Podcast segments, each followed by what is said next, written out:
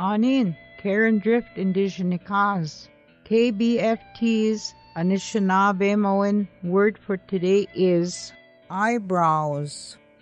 Mamaye, mamaye, eyebrows. KBFT's Anishinaabe word for today is brought to you by the Minnesota Arts and Cultural Heritage Fund.